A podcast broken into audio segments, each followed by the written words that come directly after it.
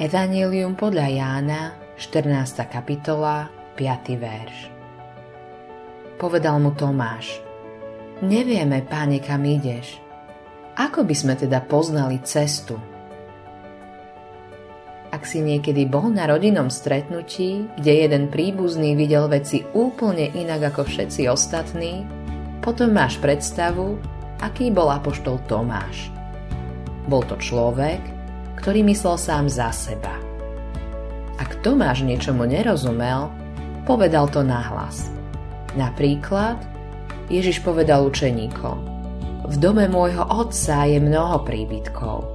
Keby nebolo tak, či by som vám bol povedal, idem vám pripraviť miesto a keď odídem a pripravím vám miesto, zase prídem a poberiem vás k sebe, aby ste aj vy boli tam, kde som ja a cestu, kam idem, poznáte. Priam vidím, ako pritom ostatní učeníci jednohlasne prikyvujú. Na druhej strane sa Tomáš ozval. Nevieme, páne, kam ideš. Ako by sme teda poznali cestu? Ale namiesto toho, aby ho napomenul, Ježiš odpovedal. Ja som cesta i pravda i život. Nik neprichádza k Otcovi, ak len nie skrze mňa.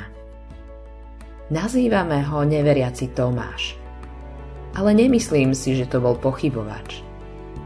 Myslím, že jednoducho len chcel sám vidieť a poznať veci. Tomášov život slúži ako pripomienka, že nemusíme žiť z viery niekoho iného. Keď som bol čerstvý veriaci, bol som plný skepticizmu. Preto som sa modlil. Ježiš, ak si skutočný, budeš sa mi musieť dať poznať ty sám. Lebo mne robí ťažkosti veriť niektorým veciam. A vieš čo? On to spravil. A spraví to isté aj pre teba.